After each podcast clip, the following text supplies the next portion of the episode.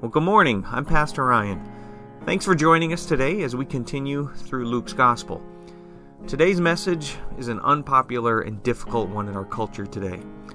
The exclusive claims of Christ cannot be accepted half heartedly, and I fear for many of us today, following after him means more than what we've been taught.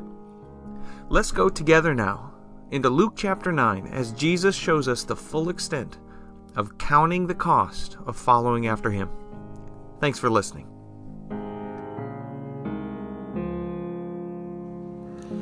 So, my wife and I are driving over to Jerry and Teresa Cram's house. They live just past Crystal Falls as you're headed up north into the UP, and I have got the GPS set telling me where to turn and how fast to go. And you know, you're always listening to the GPS because the GPS knows best unless you're in the UP. And uh, as we're driving along, uh, my wife Emily, she had been there before, and so she, she knew where it was, but she wasn't super confident. You know, like it's, you, you sort of feel like, I think if I see it again, I'll know, right? So as we're getting close, the GPS is saying keep going, and Emily is saying, I think we turn here. And I'm going like 60. So I got to make a decision. And, and the driveway's coming up, and she's saying, I think you should turn. And the GPS says, keep going, and I slow down. And of course, you listen to your wife, right, fellas? Right? That's, that's what you do. But you know what I can't do? You know what I can't do? I cannot listen to both. I can't obey both at the same time. All right? I have to listen to one and obey it. Just one. I can't do that to both. If one is telling me to do this and the other is telling me to do that, I can only follow after one. This morning's message is not a popular message. This is not a sermon that you will hear in many churches. Uh, we, we are walking through the Gospel of Luke, and, and we're going we're gonna look at what God says. That, that's the way it's going to go. Whether it's easy or whether it's hard, we're going to devote ourselves to understanding what Jesus has to say. I, I really would like to just encourage you this morning uh, do your best to, to work through what Jesus says without rejecting it, all the while listening to my uh, uh, warning here at the beginning that this is a hard message to hear from Jesus. Because what we find is that there are going to be people who are saying, Look, I- will follow you. I will follow you, Jesus. And Jesus, instead of saying, All right, let's go, Jesus says, Are you sure? Are, are you sure you know what you're getting in, into? Are you sure you know what it really means to say, I will follow you? The reason why this is an important message is because you and I, we live in a world where there are multiple voices saying, Follow me. There are multiple voices, multiple opportunities pining for your allegiance. There are. The world will say uh, things like, There is no truth. Uh, that truth is relative. In fact, you need to be tolerant of all people because who are you to judge, right? There is no right or wrong. That's what the world says. Jesus comes and says something different. Jesus says, I am the truth. Which is it? Which is it you're going to listen to? The world will say uh, that the most important thing for you is the pursuit of happiness. In fact, it's harder for Americans because that's woven right into our. Uh, Declaration of Independence, is that right? Yeah. The, the pursuit of happiness? Help me out now, history folks. That's correct, right? Uh, that, that's what we're offered here the pursuit of happiness. And that's what the world will say that it, if it feels good, do it. If it makes you happy, good, that's for you, right? And God comes and He says, Don't pursue happiness, pursue me. Pursue me. I am the greatest good. The world will say, uh, You do you. You got to look out for, for numero uno, right? Who's the most important? Me, myself, and yeah, that's what the world will say. And God will come and He will say these words Don't think highly of yourself. You, you need to have the same attitude as Christ, and you need to consider others as better. Do you hear the different call? The world will come and will say, There's no God. There is no God. In fact, they will devise a system to produce what they believe are evidence that there is no God. Everything comes from nothing. That's what the world will say. What, does God say? In the beginning, God created. Those, those, are, those are not congruent. Those are not two same paths. Those are different voices that you have to choose which one you can follow because you can't follow both. The world will say never bend, never back down, never show weakness, right? This is what we hear taught. It's the virtuous, the victorious, the, the winner, right? And Jesus says, Blessed are the meek. Blessed are those who are poor in spirit. I want you to understand that there are more than one voice calling out to you in this world, but there is only one call from God. Our difficulty is that, from our perspective, the exclusive claims of Jesus Christ look offensive to the rest of the world because we don't see it from God's perspective there's there's probably at least an hour's worth of what I would like to say on this topic. So I want to encourage you to come to Bible study on Wednesday, and we'll, we're going to dig into this a little bit deeper. But for the sake of our time in our study this morning, I'd like to invite you to turn in your Bibles to Luke chapter nine. We're going to turn to Luke chapter nine. And we're going to look at what Jesus has to say. As you're turning there, I'd like to read to you a story that hit the press a couple years ago. This was This was recorded here by the Canadian News to some Christians who were martyred. The transcript goes like this The following brutal murder of a group of Coptic Christians. So, uh, Coptic is um, out of Egypt, it's kind of North African area. Uh, these Coptic Christians um, were murdered by members of the Islamic State, ISIS. Uh, the names of the 21 martyred men were widely shared, and prior to the beheadings, the victims were kidnapped while residing in Sirte, Libya, where they were working in order to support their families. Initially, it was believed that all of the men who were slain for their faith were from a small, impoverished village in Egypt. However, while the name and background of one of those killed was first unknown, Matthew Aguilera was soon identified by friends who recognized him in the video footage of the killings re- released by ISIS. According to ARAM Canadian News, Matthew, who had been missing since January, was from the country of Chad. The video showed each of the kidnapped men dressed in orange jumpsuits, kneeling on a bench, with their black clothed attackers standing behind them. Each man was then systematically beheaded. The video clearly shows them, these captured men, praying, Lord Jesus Christ, in their final moments. According to the reports, Matthew was not a Christian. However, just moments before his death, when the ISIS militants demanded that he follow Islam, Matthew turned them down. After reportedly witnessing the immense faith of the Egyptian believers, he decided to become a follower of Christ himself. On camera, one of the terrorists asked Matthew, Do you reject Christ? And he responded boldly, Their God is my God.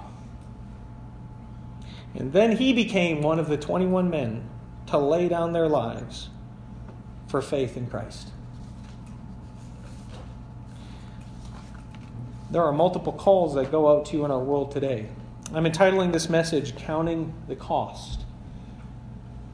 Because what Jesus has to say to us is nothing less than making sure he has the number one slot of priority of love and devotion in your life.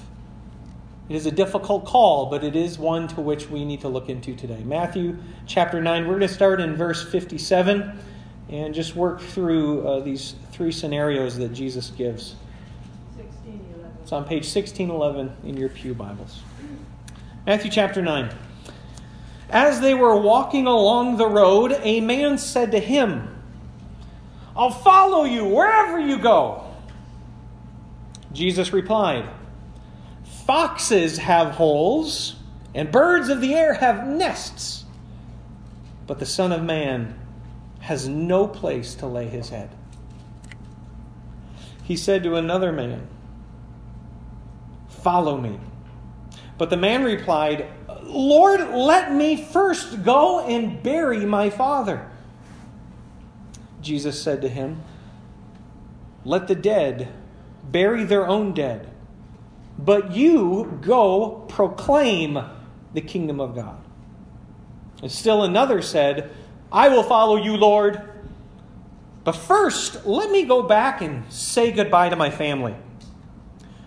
Jesus replied, No one who puts his hand to the plow and looks back is fit for service in the kingdom of God.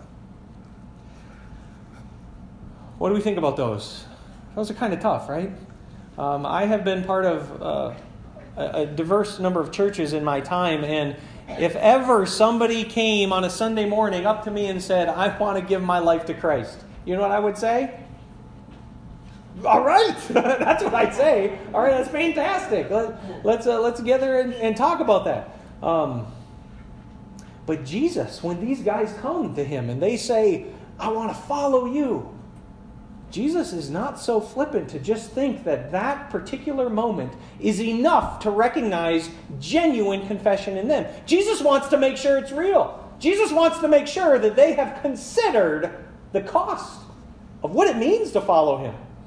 There are far too many churches in our United States today that are preaching a false kind of gospel. A gospel that particularly makes Jesus look like if you come to him, oh, your life's going to be great. He's going to heal whatever's wrong with you, and He's going to provide whatever's lacking in your income. That the portrayal of Jesus is not the biblical portrayal of Him, but it's one of idolatry, where we would rather love health and wealth more than the sacrifice of following after Jesus. We're going to work towards uh, lo- looking through these three instances to the purpose of giving reflection over our own hearts, our own lives. Evaluation to say, what if I was on that bench with those 21 guys? What if that was me? What is the cost that I would be willing to spend for the sake of the name of Jesus Christ? What does devotion to Him look like and mean like uh, and mean to me? So these three guys, uh, let's look at them very quickly here. The first one in verse 57, I am calling uh, Mr. Hasty. I'm actually stealing some of these titles from a, a sermon that I heard when I was in seminary. But Mr. Hasty, right? Take a look at what he says. He says, uh, I will follow you wherever you go. Kind of sounds to me a little bit like the Apostle Peter. Do you remember Peter at the Last uh, Supper with Jesus? And Jesus says that uh, someone here is going to betray me. And, and Peter said, Ain't me. Ain't going to be me. It might be everybody else, but I will follow you wherever you go.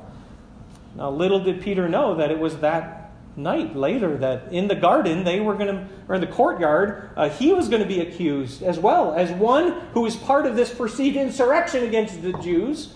And you need to be on trial with Jesus. And what does Peter say? Ain't me, man. You're thinking of somebody else. It's not me. Three times that happens to Peter, and three times he chickens out. Because why? He's Mr. What? Mr. Too Hasty. Uh, this individual is uh, likely uninformed, which I would be failing as my job as a pastor to leave you uninformed as to what it means to follow after Jesus. Uh, it may be too impulsive, right? You're making this decision without thinking through what is this really going to require of you? Jesus' reply is difficult. Look what he says Foxes have holes and birds have nests. What, what's he saying? Animals have homes, but I'm homeless. That's what Jesus has to say. I, the animals even have it a little bit better. If you want to follow me, you need to pre- pre- be prepared to jettison everything that you find really satisfying and comfortable in this world. That's a tough one. It's a really tough one because it's cold out in the UP, right? it's a tough one because what Jesus here is having him to recognize is that beyond the security measures that we find important to us, Jesus has to rise as a higher priority. Following him may, in fact, mean that you lose that which is most comfortable to you. In uh, Matthew's gospel, he records this same interchange. Uh, but in Matthew's gospel, this one who's asking calls him a teacher, which implies that he's likely a student. And here's, here's the point I want you to see following Jesus means more than just sitting at his feet. Following Jesus means following in his footsteps. Let me say that again. Following Jesus means more than just sitting at his feet like a student learning. It's not just learning who he is, it means following in his footsteps. Not learning who he is, but doing what he does, becoming like our Lord. So that's Mr. Too Hasty. In verse 59, we have our next guy. He's Mr. Too Hesitant, we're calling him. Mr. Too Hesitant. Look what he has to say, because Jesus in verse 59 calls out to him. He says, Hey, follow me. And this guy says, uh, Lord, let me first go and bury my father. Uh, this one reminds me not so much of Peter, but it reminds me of uh, James and John. Uh, James and John were the sons of a, a, prominent fisherman, a guy who had a, a, good number of ships, boats to get out there on the water. It was his profession. His name was Zebedee, and his two boys, James and John, were there working with dad. And Jesus sees them as he's walking by. You know what Jesus says to them? Follow me. That's what they do. Now, James and John in this setting would be inheriting quite the business enterprise from their dad. Uh, there, there, were a lot of people within the first century who had a hard time with food, right? Um, uh, earning a living was not easy at this time. James and John didn't have any concern with that because Zebedee had everything for them. I mean, the business was theirs. They, they knew how to run it. We could sign it over to your name. They're all set, ready to go. But Jesus says, Follow me. Their concern might have been, Oh, I, I hear you. I hear you, but uh, we got to take care of this first. Uh, I, I need to make sure that we get our inheritance, that we get what's coming to us. And then, when it's more convenient for us, Jesus, then we'll follow you. They're, they're Mr. Too hesitant. They're, they're not committed. They can't get, get on board. They can't get behind the difficult calling to follow him. They're a little too indecisive. I want you to see Jesus' response here. He says, Let the dead bury the dead. A few things for interpretation on this. When the man first replies, Let me first go bury my father, there's a few different interpretations on that. Um, commentators, uh, they do fall to the third, but the first understanding may be that his father just died and so he just needs to bury him. That, that may be it. Secondly, uh, in Jewish culture, there was a time uh, where those who died laid in interment for about a year while the body decomposed, and then they would gather together the bones, and they put them in a special box called an ossuary box. And so there was a, a, process of a whole year that had to follow. So that may be what he means when he says, Let me first go bury my father. It'd be saying to Jesus, uh, come, come back in one year. I'll be all set then because I need to take care of this. But commentators, again, are more united on the interpretation that sees this as a metaphorical phrase. It was an idiomatic way of saying, uh, let me first go bury my father, which means let me receive what's mine. That's coming in inheritance. That's very likely here what this man meant. And so Jesus' re- response follows in kind with that interpretation let the dead bury the dead. He may have meant it simply hyper, hyperbole, uh, just to be extreme. Jesus does that sometimes. He may have meant it in a metaphorical sense. Uh, speaking of the. So the pallbearers were the ones who uh, did the burying. He might have just be calling them the dead. Or Jesus may have been meaning this in a literalistic sense. But that's kind of foolish, right? Because what can dead people do? Nothing. So the dead can't bury the dead. Again, commentators are pretty united on this fourth interpretation as being a rhetorical way of saying, let those who are spiritually dead be concerned about the affairs of those who are spiritually dead. But you come and follow me. This would be inciting to us the urgency of the mission. And Jesus is calling him. Right? I mean, imagine that you're in the military. Many of you have been in the military, right? Commanding officer says, Follow me. Yeah, come back in a year. How's that going to fly? How's that going to go over? Give me 50 push ups, right? Or something. That's what it'll be like. Like when the commanding officer says, Go, you go. And this is Jesus' call because there is a really important mission that needs to take place. Hear me now. God has called you, God has saved you to be his work of envoys, redeeming the world, spreading the good news. He, he's giving that to you, to us. This is why he has left us here. That is a really important task. And look, if you're not on board with that, you need to count the cost of what it means to follow him because the followers of Jesus Christ are those who he has empowered and in charge with this duty of spreading the good news. All right, last guy, not Mr. Hasty or hesitant, but now Mr. Homesick. Verse 61 And still another said, I will follow you, Lord. But first, let me go back and say goodbye to my family.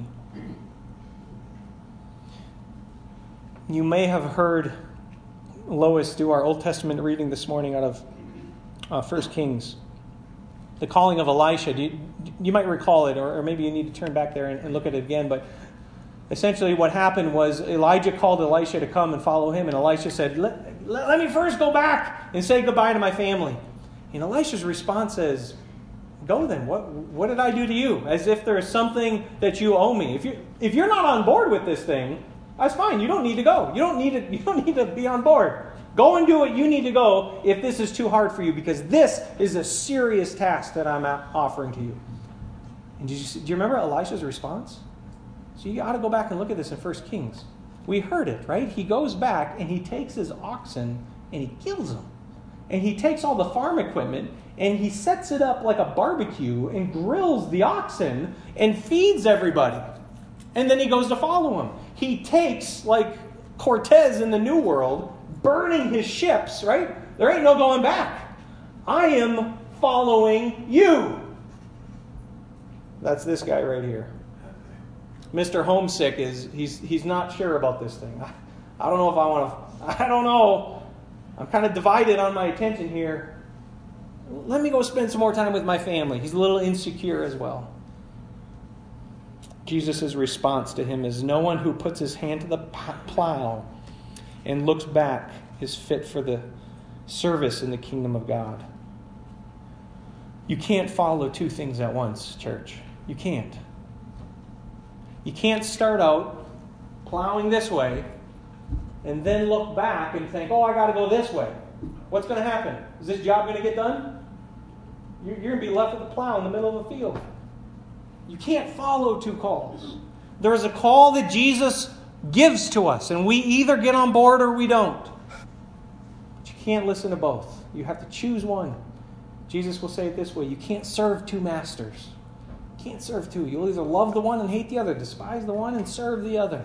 You got to choose which one you're going to follow today. So, church, which of these are you? Are we too hasty? We haven't thought it through? Are we too hesitant? We really don't want to commit. I, I mean, I like Jesus and all. I'll go to church, but to, to really ask Him to come and take ownership over my life, well, that's a little bit much. Or too homesick in that we really love the things of this world too much.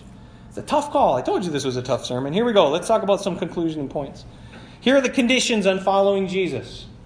And, and, I got one that's not up here that I'm going to get to at the end. It's, re, it's probably the most important one, all right? So, number one starts out this way there needs to be a recusal from worldliness. Uh, that's kind of a word that's shown up kind of lately in our political discourse, right? Recusal means I need to, I need to pull myself back away from it, right? This, you all take care of it. I, I'm, I can't be part of it. And the world here is going to ask for your allegiance and your attention. It's going to make, make it look really attractive as well. When I um, stood in front of uh, the pastor and the Lord and I made my vows to my wife, I said I do, right? For richer, for poorer, sickness and health, for better, for worse. I pledged myself to her. And I did not go out the next day and call my old girlfriend and say, hey, you want to go get a cup of coffee? what, what, would, what would she have thought if I had done that? She wouldn't have been too pleased, right? When I pledge myself to her in this new relationship. Something that was new. It didn't occur before, right? We used to be two separate people. But through the joining together of what God has brought, there's something new now. We are one. Which means I have a recusal from everything else. Right? You guys get what I'm saying? This is what it is with Christ. Don't be too hasty on this thing. This is a serious matter. And you say, I, I, I'm, I'm going to become a Christian. I'm going to get real with this thing. I want to belong to, I want to belong to the Lord. I want to follow Him. Then what you're saying is that I vow to put aside everything else, every other love in this world. And everything that this world would offer me is going to come to in a far second place to my Lord and my Savior Jesus Christ, who died for me. Man, if He died for you, to garner for you the blessings of eternity. what does this world matter then? What, what does the pleasures of this world matter? It's a, it's a blip on the radar of eternity for what Jesus offers you. This is what it means to follow Jesus a recusal from worldliness. Second is this an abiding commitment. An abiding commitment. I, am with you. I, I'm on your side. I'm ready to go. When you say follow, I'm ready to go. It's the picture again of, of the military officer who says, Hey, I need you to be there at uh, 1400 hours sharp. And you don't get to say, uh, You could check with me later. This, isn't, this is not a good time. I'm not, I'm not feeling up to it right now. That can't be, that can't be with the Christian life. Look, there, there are going to come moments for you following Jesus where you are asked to do things that are going to cause discomfort from your plans. It's going to happen. Someone needs help and you had other plans and they're part of the church. What are you going to do? Say no? So, someone's hurting and, and the call to you, like it is to, to the Samaritan that takes care of the beat up guy, what are you going to do? Like the priest and step around on the other side and go around and the Levite? It's going to take sacrifice. You're going to hear of somebody who's down on their luck. They're having a hard time. And Lord's been good to you and the bank is full, but this kind of is more than I'd like to give. What are you going to do? Not help? To follow Jesus means an abiding commitment. I'm there, Lord. I'm on your side. I am with you. Thirdly, the condition of following Jesus that we're learning from this passage is undivided loyalty. Undivided loyalty. I don't have two minds. I don't have my old life that I still get to dabble in and, and have a good time with, and then my new life with Jesus. Sunday morning. I can go do that Monday, but in church, you know, this is for God. And there's a separation. This is not a true thing, church. There ought to be no dichotomy between your life and Jesus. I, I, hate to say you might be fooling yourself to thinking you're serving him.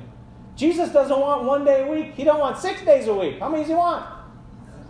He wants them all. He doesn't want your, your voice singing on Sunday morning. He wants your heart. He doesn't want most of your heart, 99. He wants all of you.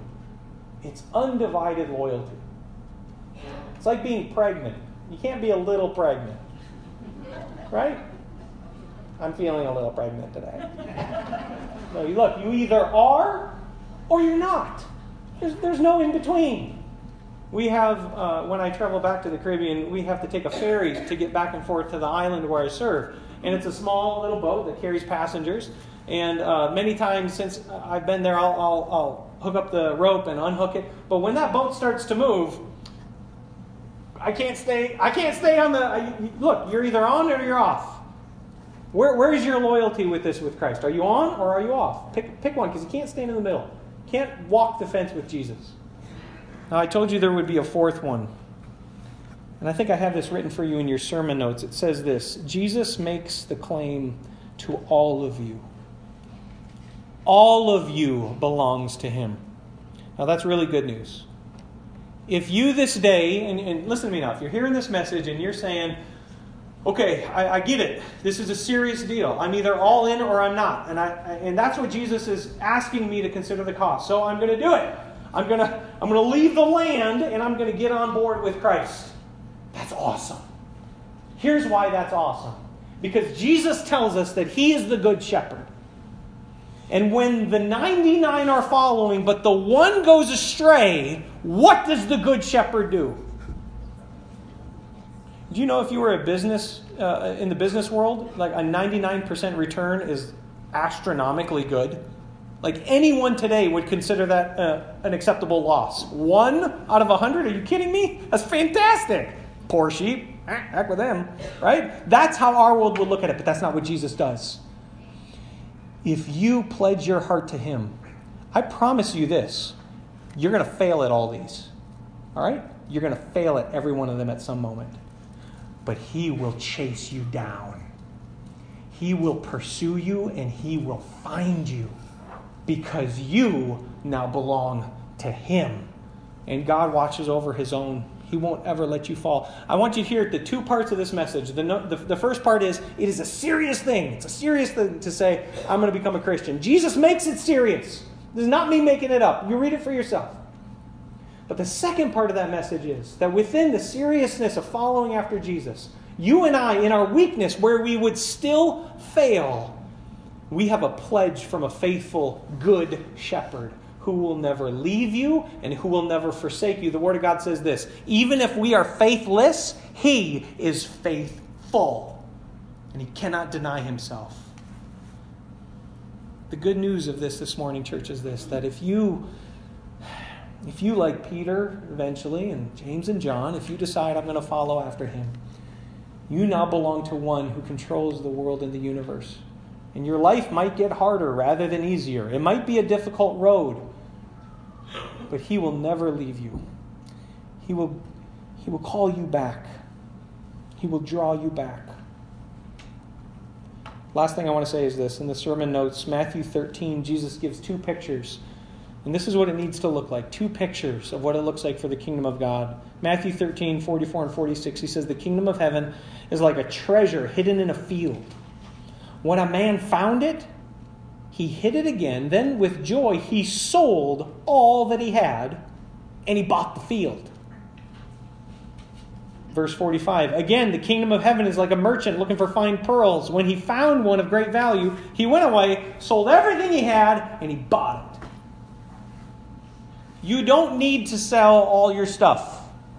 All right? I don't I'll make sure you didn't misunderstand this message. You don't need to go home today and put all your clothes on eBay. Don't do that. You need to make sure that your wardrobe and your pickup truck and your house and your very life come second to Jesus Christ. That's what you need to do. And if for you they're number one, then maybe you need to sell them. All right? If they are going to be an idol in your life, taking the place of Jesus, get rid of them.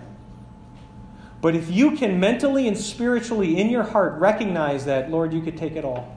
You could take it all because I have you. What have I on earth but you? And there's nothing that I desire besides you. God says, Pursue me. There's two voices calling out to you. Church, there are. You can't follow two. You can't follow two at, at once. You got to choose the one you're going to follow.